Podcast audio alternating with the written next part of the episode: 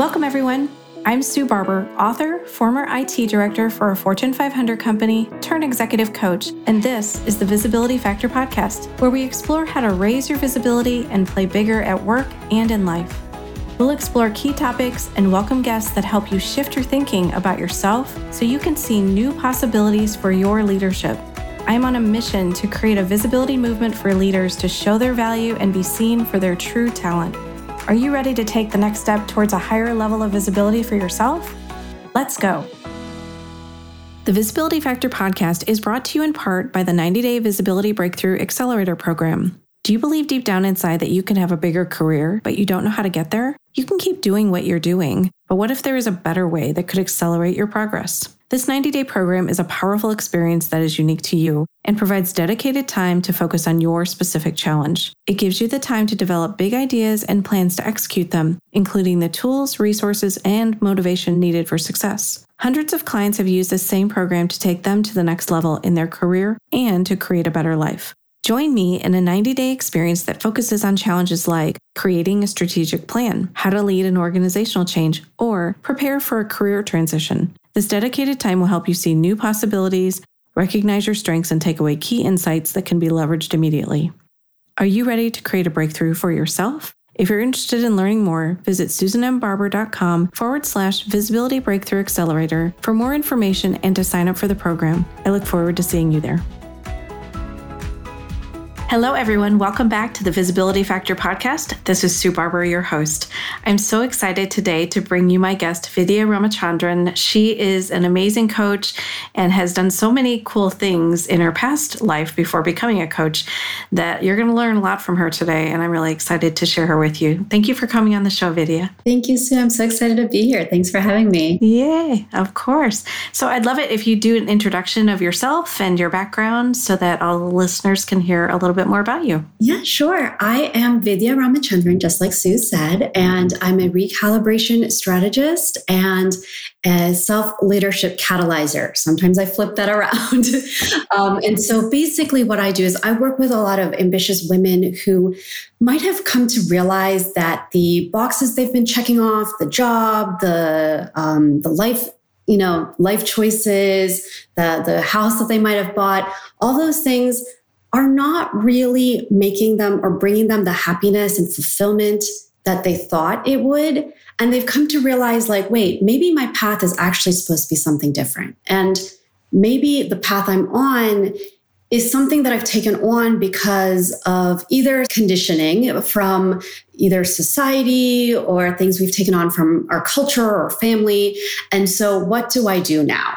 So I'm at that point of, I want to recalibrate to what I really want, but I don't know where to start.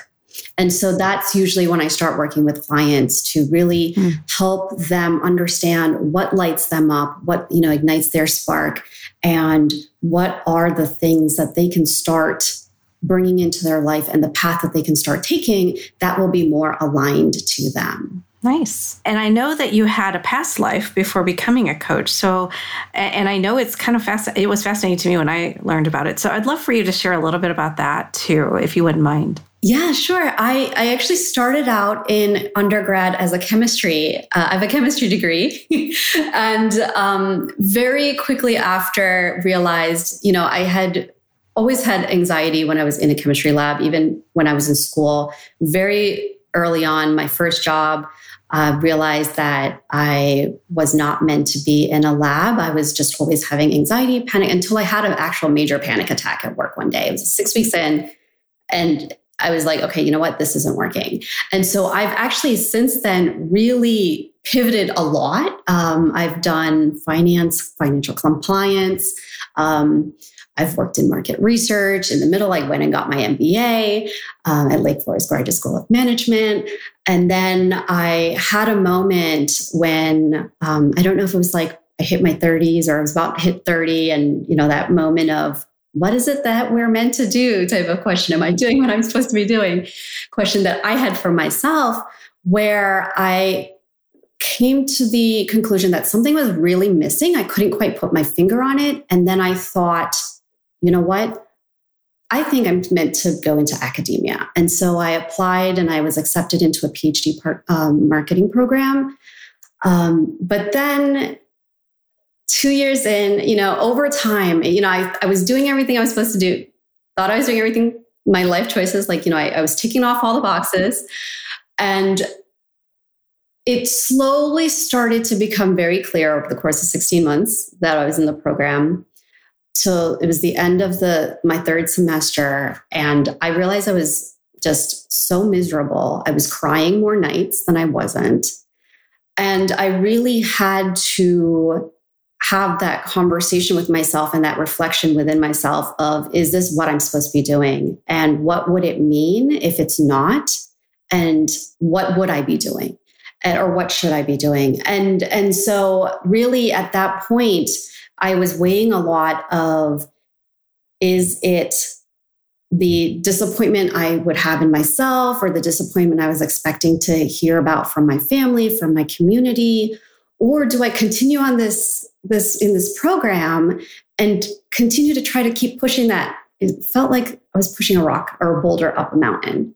And so what is it that really I could live with myself, and also I think at one point I just had to sit with myself and say, okay, all of these things that I thought I would get from becoming, being in this PhD program, becoming a professor, some of it was, yes, it felt like it would be professional and personally fulfilling, but some of it was, I thought it, it would help me, it would bring this external validation that, what does that mean? And I had to really sit with that. And it was years after that I really acknowledged that I thought getting a PhD and having that doctor in front of my name, when I come from a family where my father is a physician and my younger sister is a physician, would help bring this sense of validation within me that I thought otherwise I could not get. And so it was a lot of these big questions that I was grappling with and working through until I was talking to one of my friends, because thank goodness for our community and our circles. And she said, you know what? You sound like you're just miserable. I don't think the question is whether or not you stay in the program. I think it's, what do you do next? And that led me on a path of some self-exploration. But then I was like, you know what? I need a job. I need health insurance. And so I, got back into market research because that's what I knew, and different industry, but I moved to a new city. And then within 6 months, again, I was like, is this what I'm supposed to be doing? And so it kept coming back to this question of, what do I really want for myself? And I had maybe touched on the surface along the way, but not really taken the time to do that deep dive, that deep reflection and connection. And so I did a couple more pivots before I started coaching. I got into global health nonprofit work.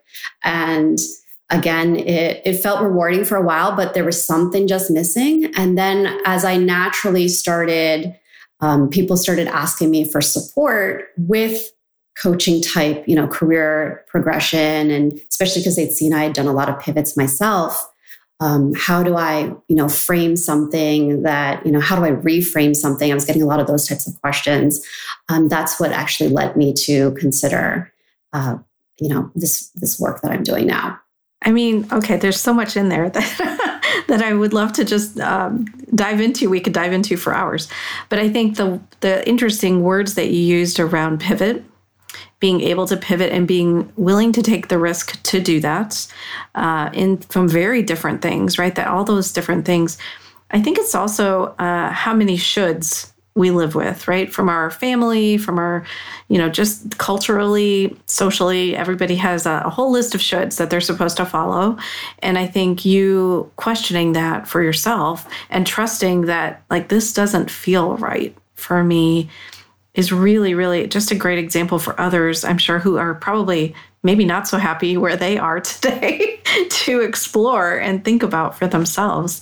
And great questions that you asked yourself. I think those are really great questions. Yeah. And I do think checking in with ourselves is so important, because right before I went, the 5 years before I went to the PhD program, I was loving my job. I had amazing coworkers and friends and colleagues. Like, they became my social circle.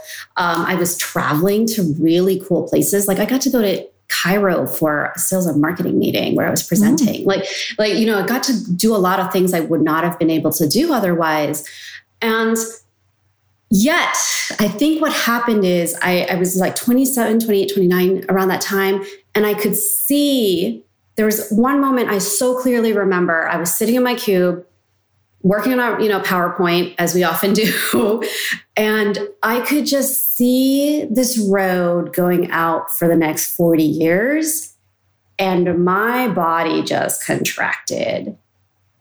And that is, I think, where, when we're in the day-to-day, sometimes we kind of forget to think about what is the bigger picture, what is it that we really want for our lives. And then in that moment of seeing, like, I could see the career and life progression going along the road. And there was something there that I knew if I had stayed for the next 10, 15, 20 years, it would have been great. Like, I would have had a great salary, great benefits, all of that stuff, continue to work with great people. But I would probably continue to wonder, is there something else? Mm-hmm. So how was the experience? I know for me, when I left corporate and, I recall a paycheck kind of job, right? And went into this world of having my own business. It was, I got a lot of pushback from a lot of people. What are you doing? What, are you crazy? Why would you do that? I was wondering how that experience was for you, because you pivoted a number of times. How was it for people to see you doing this now? It's very interesting, because I have one subset of family and friends who are like, oh my God, that's so inspiring that you're doing your own thing and you're showing us what's possible. And then I've got another subset are like, what are you doing? Can you explain what you're doing? Yeah. But I think what they see overall is they see how much happier I am. And not just happier. I think they see, I can share about the impact that I'm having with other people. And I think that's also, there's a common thread throughout everything I've tried and jumped through, is like, I was always able to, for the most part, tie what I was doing with, here's the impact, whether it's on a very micro level or a macro level. Like, when I was doing global health work, I got to work on the project that was became the National Healthcare Quality Strategy for Ethiopia, which I was like, oh my gosh, that's really impactful. But when I'm doing, when I went into the PhD program, part of it was like, oh, I can inspire students. Right? And maybe that'll have an impact. And so I think, even though I've had a lot of pivots, the people who are in my life thinking, what in the world is Vidya doing? They can still see that thread of, I want to help somebody else and I want to be able to help them make their impact. And so that's starting to pull through a little bit more. I will say, when I was doing pure career coaching, it was a lot easier to explain than what I'm doing now, because I'm now really bringing in a lot more of like body connection and really energy work, like energy management and some of these more not as, practical and like layman type, like things that we're used to seeing in our career progression. But every once in a while, I'll still get the, are you sure you didn't want to finish your PhD? I'm sure they'd still let you come back, right? Or are you sure you don't want to go back to, one of the companies you worked for? Yeah, I definitely got a lot of that. And it was surprising. I got it from people that I thought would be big supporters. And so I just realized that my ability to take a level of risk that felt comfortable to me was not someone else's level of risk for them. And so I think it just helped me have compassion for those people that, they're at a different place than I am, and it's okay. And they don't have to understand what I'm doing, because I'm happy with what I'm doing. And I think as you step into that level of trust in yourself, I think it just changes everything for you. From your confidence to the level of how you work with people, it just changes everything. Yes. And I really do think that's why having my own support system, like I have a small community of friends I've known for 10 years, some of whom are also on their entrepreneurial journey. I have my own business coach. So, having that core group of people who can see the way I'm going and really support, just like, in corporate, I had my mentor, I had, some really great bosses and who really helped me track and kind of pave that path forward. And so having that here is also so needed, because what I did not realize until I went into consulting, like global health consulting, is how isolating it can be in your day-to-day. Because part of why I loved some of my jobs is the social aspect. Of course. Yeah. I think that we all, just like you mentioned, that became your social circle. And that was true for me as well. And I think that's why it was hard to leave, because I thought, wow, I'm leaving all of these people that I hang out with all the time, and I'm not going to see them every day. So it definitely changes things. But so you've moved into this new world. I think I would love for you to dive into a little bit about what you call yourself, because those are words that are probably different than most people might describe themselves as a coach. And I think that would be helpful for everybody who's listening to understand a little bit better about how you work and why you pick those terms. Yes. So catalyzer. I love catalyzer because I really see myself as someone who can ask the right question or, recommend a practice or something that will then spark the other person's aha and their ability to kind of get clear on what they want, who they are, stand up for themselves, and really own their own leadership, right? Own their own self or lead their own self. And so that's why the phrase self-leadership catalyzer came into play, because I really saw it as one. I've always been passionate about standing up for someone, for myself or someone else, or in the work that whatever type of work I was doing, really allowing someone else to have that space to thrive. And so that's where the self-leadership catalyzer came into play. And with the recalibration strategist, I just love anything about recalibrating, creating, just like whether it's systems or, coming up with a strategy on what is it that you can do? Like, what are those steps that you can take to get from where you've realized you no longer want to be or is no longer aligned to you, to this vision that, and maybe it's a small vision, maybe it's, no matter how, every vision, everyone's path is important, right? Like it's valuable. And so how is it that we can come up with a strategy to help you make those changes and come back to who you are and what it is that you truly want? And so that's where the idea of like recalibrating, I personally think it feels a little bit more doable when you're thinking in terms of recalibrating, because you're not like going a full 180, right? It can feel like, okay, recalibration is a little bit more achievable because it's like maybe smaller steps. And so, So what I tend to do in terms of working with my clients is I've come up with an unapologetic recalibration framework. And so we really start with where the client is. And the entry point is really getting clear on, and really connecting to your inner foundation. And so for me, what I have found is that the key pathway to that is body connection.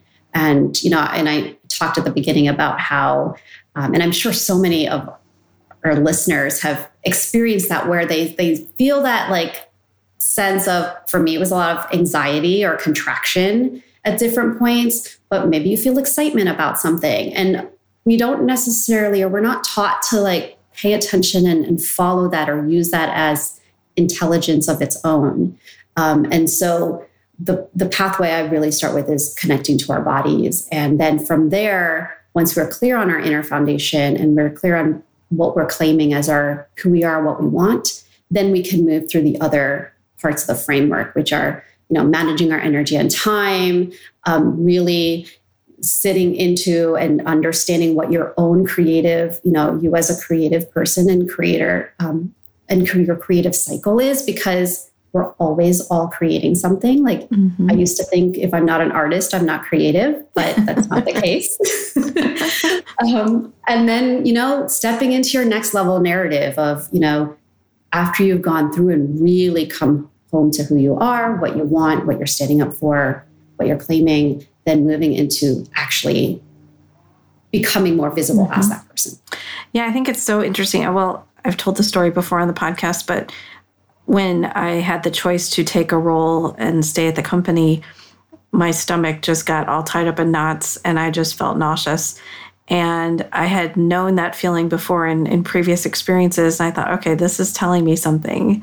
I need to pay attention to it. And I think it's so fascinating how that probably happens for people every single day with big decisions or situations that they're encountering, but they choose to ignore it and they choose to just keep going.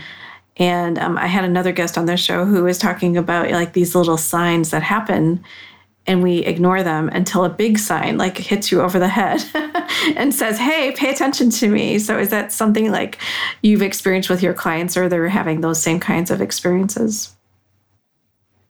A lot of times I think they just get to the point where they're completely burnt out and they're so depleted. And so I will share, like I was saying, my own experience of like, you know, every time I stepped into a lab, I was feeling that anxiety. I didn't know what it was. I just knew I was in you know, like this like low grade until, you know, 4 years later and I have my first job and I have a major panic attack at work. And so for my clients, what I've seen is they just start to feel the initial things and they just assume it's something external that's causing it, which a lot of times it is, but also they don't necessarily know to take that chance, take that pause to check in with themselves until they get to the point where they have to take a break from work or they're just so miserable in their day to day that they don't know. They feel like they've put themselves in a hole that they can't dig out of. Yeah. I mean, I think that's pretty common too, because you get used to a certain level of comfort, right? Paycheck, you know, job security, all of those things are true. But at the same time, if it starts to impact your mental and physical health, that is something to pay attention to because you mentioned the word energy, and I think I'm seeing a lot more about that lately. Like if your energy isn't positive, you're not a good leader for your team, you're not thinking the best, you're not creative, and you're also bringing that negative energy home. So not a great thing for your family. So tell me what you're doing around energy work. I think that's so fascinating. Yes. And it's very interesting because I started delving into this. I found a couple people who talked about this and started following them about 3 or 4 years ago. And I will say for me personally, just even noticing how cyclical. So for women, they say that our energy cycles tend to be around 28, 29 days following our cycles. And I think that the difference is for men, they say that it tends to be 24 hours that it cycles. Mm-hmm. And so what I have found is that just even tracking my energy month over month, or just keeping note of like, this week is a great week for me to connect with other people. And I'm glad we're having this conversation this week. But there are some weeks where I just don't want to have anyone around me. I just kind of want to cocoon. And I just want to be focusing on like, what are some ideas that I want to play with and do more like solo inward work. And so I feel like being able to bring that into our environment and know like, you know what, maybe having back-to-back meetings every day of every week is not a good thing. How can I kind of leverage my own energy patterns that I've noticed or the rhythms I've noticed to help me show up to the best, like as my full self, to the best of my ability? And so that's, yeah, there's so many fascinating things when we start looking at our energy and the way we're showing up and how we can use that to help support us. Mm-hmm. I mean, that's kind of interesting. I've never tracked my energy. I think that's a really cool thing to think about. You kind of go through it. Is it true from a daily perspective too? Because I can definitely see, like, I have highs and lows in my own energy, and I've seen it in clients too, at different times throughout the day and evening. Is that something you've looked at too? I think so. I have found that I definitely, and I'm by no means an expert in this area. I think there are a lot of factors that, you know, like nutrition and what is in our day. I tend to find that when I have a long day, the next day my energy goes down a lot sooner, right? So that's from a day over day perspective, even just managing it. Or depending on what we had for lunch, you know, I would just be, you know, I'd have my lunch, come back to my desk. This is back when I worked in an office environment. And within 20 minutes, I'd be so grateful I didn't have a meeting because I just needed to put my head down on my desk. Yes. Right. So there are definitely cycles, but I think what it is important to understand is it's individual for each of us, right? So a lot of times I'd be following what other people are saying and it doesn't necessarily fit for me. So I've really started just, you know, tracking a few different variables for myself and just noticing it. Are there patterns or trends over time? And then once I have that, then I can kind of say, okay, now I know that, you know, at this time of the month, this time of the day, not a good time to have XYZ, or it's the best time to have XYZ. Mm-hmm. I remember Friday afternoons, people would want to have these really big meetings with me back when I was in corporate. And I'd say, this is not the day or time for me to have these kinds of meetings because I'm just burnt out from the week and my brain is just done, you know? So I really think it is important to pay attention to that and trust that there's maybe a better time where you're going to be more creative. You're going to be able to think about things differently and make better decisions if you just wait. Yes. And not just try to push through all the time, which may not be the best option. Exactly. I've really slowed down in the last year or so, and it's given me the space to process. And this is also why I love Body Connection, right? Like, I really do think that if we give ourselves that space and we simplify, it allows us to really connect to our emotions even. And so then, you know, we're connected to our body, we're connected to our emotions, and we can be in that more empowered, you know, show up as that more empowered person. And having the slowness, really, I need that to process. And some people, they can tell right away, right? Everybody's different.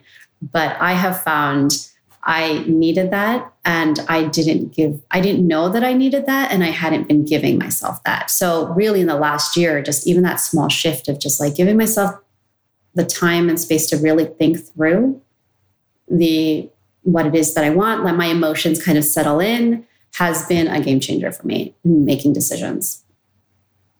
Gosh, I'm so glad you brought that up because I think that's the one thing that most people don't do, right, is they're so busy. I'm so busy. I have no time. I was just talking to someone right before we got on this call, and we were talking about a planning day. And I said, okay, block your calendar right now because there's always going to be somebody who wants to take your time. And if you allow yourself some time to reflect and plan, and, you know, if you're leading a team or leading a big program, you need time to be strategic and think about what that means. So I love that you're giving that to yourself. I think that's a gift that everybody needs to give themselves, honestly, so that they can just slow down and process, you know, all the things that are happening for them in the best way. Yes. And saying no. Like, I had to say no to two meetings in the last 3 weeks. Like, that I was just like, I don't have the bandwidth right now. Mm-hmm. And if I want to be present in this meeting, I'm not going to be with everything else going on. And so, yeah, sometimes we just have to say no or not now. Mm-hmm. Yeah, boundaries are a big word for me right now too. Space and boundaries, yeah, I think is so true because it's very easy to keep saying yes to everything, but then you're only, like to your point, only halfway present, not fully present. And you want to give your best to clients and to yourself and to conversations. Yes. Well, this has been so cool. I am so excited for the work that you're doing. And I love that you shared some really vulnerable stories about yourself. So thank you for doing that. I know that a lot of people are probably going through similar challenges, and knowing that you have been able to pivot into a place that makes you really happy, I think is amazing. So I'm so glad that you shared all that with everyone. We're going to pivot into what I call the Rise Up and Be Visible Quick Tips. So these are 4 questions that I ask everybody on the show. So I'll start with the first one. Visibility is fill in the blank, and then tell me why you answered that way. Yes, I love this question. I think visibility is connection or being connected. And why I answer it that way is because I really do believe in the power of having these types of connections and conversations and having your community. And so there's a piece of being present in there as well. Like when you are having that connection with someone else, you are being present. And then that is for me, at least a gentler way of being visible rather than thinking of visible as like being on a stage. Yeah, I think that's what most people envision visibility to be. That's kind of the premise of the book is you don't have to do it that way. You can do it very small steps. It really is much easier than you're thinking it can be. So I love that. What are the things that you are personally doing to be visible right now? And I love this question again, because it's like right where I am in my own visibility journey. I just started stepping into being more visible a couple months ago after a year of being really internal and working through a lot of things in my business and personal life. And so for me, it's been about, one is a mindset shift. So one, I had to really sit with, you know what? Your experiences and the wisdom you get from your experiences are important and they're valuable. And so a year ago, I probably would not have been sharing the level of what I've shared here today with you and our listeners. But, but I think there is something about really recognizing that it can be valuable for someone else. And so there's that piece of having that mindset shift really helped. And then just starting with my community and my network, because all through my career, the last 20 plus years, I have really found that the opportunities where I did really well and I excelled at and I enjoyed were ones that came through a connection who said, oh, you should look into this, or I think you would be great at this. And so similarly, what I'm finding is the steps that I'm taking now that have really been feeling, I think, even safe, if I can use that word, is having these conversations with people that I really feel connected to. Just like, you know, we had our conversation a couple of weeks ago. I was like, oh my gosh, there's things that I'm like, we have some common, points. And so coming from that perspective, I think is what really has helped me step more into my visibility. Like you said, the small steps, right? Of having these more smaller conversations that feel more, I think, intimate and safe. And then that'll help us move into those bigger places. Mm-hmm. Yeah, I definitely had that same experience of what is my own journey need to be to help other people. And I wasn't willing to drop that armor for a really long time. So it took me some time to work through that. So I'm glad that you did that for yourself, because I know what you shared today is going to help so many people. Thank you. Okay, the next question. What is the best leadership or career advice that you've received? Yeah, so I had two things. One is one of my directors once told me I had moved, this was post PhD program when I'd moved into another market research role. So something I'd been doing for 5+ years at that point. And I was really struggling and I couldn't put my finger on it. And what he told me as we were walking to the train one day after work was, give it 6 months and something will fall into place at 6 months. And I realized, no matter what level you are, no matter how long you've been doing something, whenever you're stepping into some place new, it does take about 6 months. And about 6 months in, something clicked. And so that was one really important piece of advice I have shared with a lot of my clients. And then another piece is I was actually having lunch with one of my former directors in Chicago, in Evanston, right before the pandemic hit. And I remember, you know, I told her, you know, Kay, I always thought of you as so poised and, you know, really good at presenting. And whenever she would be up in front of these like VPs and general managers presenting. And she told me, she's like, really? Because a lot of times I was just nervous and I felt like I was, you know, stumbling over words. And it made me realize that it is true. We are our own worst critics. And so having compassion for ourselves is also one of the lessons that I learned from that experience as well. Yes, it totally, I resonate with all of that. For sure, yes. Okay, and what is a book that you've read recently that you would recommend to the audience? Yes, so I am rereading, because it was a couple years ago, a book called Professional Troublemaker: The Fear-Fighting Manual. Fear-Fighter Manual. I don't know if you've heard of it, but it's by Lamia Jai Jones. And it's such a great read because it really ties into who we are, you know, getting clear on who we are and setting up for ourselves. And she talks about it not from a, we're creating chaos just for the sake of creating chaos, but we're actually, you know, disrupting and creating chaos for that, to make that positive change and make that positive impact.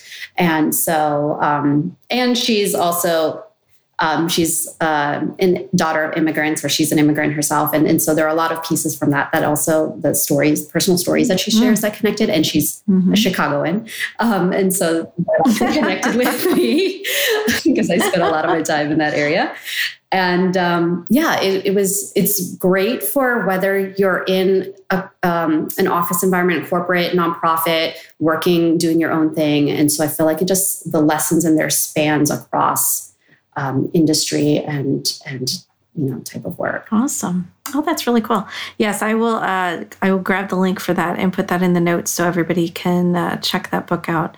Thank you for being here today. I think you have shared some really impactful things for the audience to think about and to hopefully implement in their own lives, like just taking time for space and reflection and trusting yourself and just listening to your body and what it's trying to tell you. It's sending you messages if you just pay attention.